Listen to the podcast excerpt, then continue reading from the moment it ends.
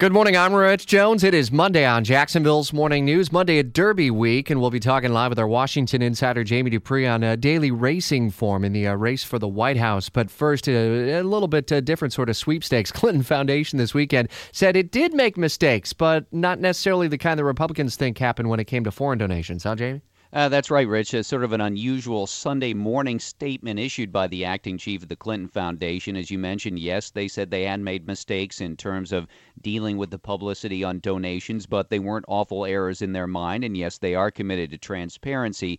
But let's face it, that uh, will not go as far as the critics of Hillary Clinton, or even, uh, uh, you know, uh, not only opponents on the right, but even critics on the left. We had a liberal group, uh, Common Cause, on Friday, which put out a statement saying an independent third party review is needed of those Clinton Foundation donations. But uh, we didn't see anything like that. And again, Rich, I don't think we should look for Hillary Clinton to address these issues directly. For example, this morning she has an op ed in the Des Moines Register, and it says nothing about that, just focuses on her campaign time recently in Iowa. So you spent a little time over the weekend focusing on the race for the White House, and I guess uh, having a little bit of fun as well because it's putting your love of the Kentucky Derby together with your love of politics. Interesting. You know, listen, uh, I think that, uh, that if you've ever read the Daily Racing Form at any time or gone and watched the big race, you can sort of handicap the presidential race, uh, race in the same way. I mean, there can be overwhelming favorites that don't win, right? Yeah. We've seen it happen before. There can be over, overwhelming favorites who do win. So, yeah, on my blog at WOKV.com, I went through some of the uh, different candidates and use the actual descriptive trouble lines that they have in the daily racing forum, like